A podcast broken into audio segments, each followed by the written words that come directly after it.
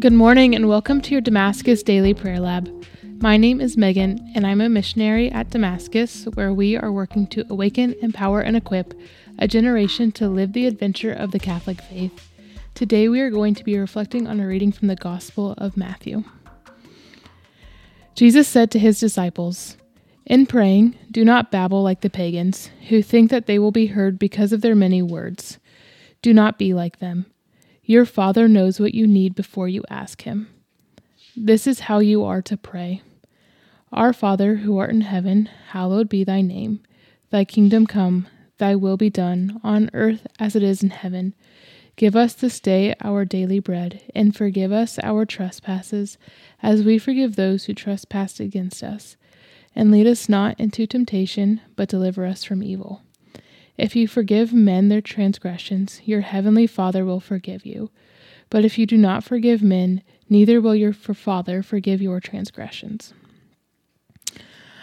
So, today, um, in this first week of Lent, we are hearing from the Gospel of Matthew, and Jesus gives us um, this um, he gives us the Our Father, the prayer that we know so well as Catholics, that we say at every Mass, that we say whenever we are praying our rosaries, um, and maybe we're just saying it throughout the day. Like, this is one of the first prayers, right, that we learn as children is to pray the Our Father. But before that, Jesus gives us um, some bits of wisdom whenever it comes to prayer. He says, In praying, do not babble like the pagans who think that they will be heard because of their many words. And then he says, Your father knows what you need before you ask him. And actually, it's very interesting to me that that is placed right before the Our Father, before he gives us this prayer um, that we should not babble like pagans who think that they will be heard because of their many words. Because I think so often, maybe you have encountered this also. Um, in the Protestants that I encounter, um, their concern or their critique of criticism can often be that we just say a lot of written prayers, but that we don't really have a relationship with Jesus. That our prayers to Him are just like all of these rote things, like the Hail Mary, the Glory Be, the Memorare. Um, but Jesus like gives us the Our Father right after He tells us to not pray with like many words of like babbling and just nonsense, which that's how these rote prayers can seem to us, right? They can seem kind of just like, I mean, maybe not to us, but to the Protestants at least around us, they can seem like um, we are just saying words um, and we're trying to be heard instead of having a heart to heart connection.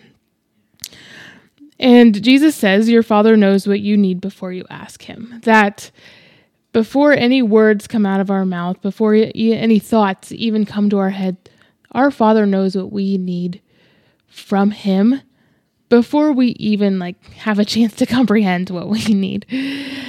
And this is where it just gets so beautiful that um, Jesus says, Hey, don't pray with like many words to be heard. Trust that your Father will hear you. But also, like, whenever you do pray, this is how you should make your petition known before the Lord. This is how you should make your um, your prayer, your offering, your words, your hearts, your desires known before the Father. And then he goes into the Our Father. And what's so beautiful about the Our Father to me, I think what sticks out to me every time I pray it is just this balance of like the need to forgive others so that we ourselves are forgiven of our sins. Like, if we don't do the hard work of forgiving those in our lives, maybe it's our parents or our friends or our bosses or fill in the blank of whoever we need to forgive in our life. If we don't do that hard work or that heart work within us, then the Father will not forgive us of our own transgressions. And doesn't that just make sense, right? If we have a God of justice, doesn't that just sound just? Like, how could we expect the Father for to, for to forgive us for what we've done if we don't extend that same grace and mercy to others? So, during Lent, as we um, are just in the beginning of this season, my encouragement for you today is to, first of all, just come to prayer every day. Maybe you've made a re- resolution during Lent to pray more. Come to prayer every day, already knowing that whatever you say, the Father already knows that you need that or that you want that. And then on top of that, in your prayer and through your day to day life, pay attention to those little pulls in your heart that tell you that you might need to forgive somebody, that tell you that your relationship with somebody is not where it should be or where it could be. And bring that back to prayer, right? And know that your Father knows what you need before you ask Him.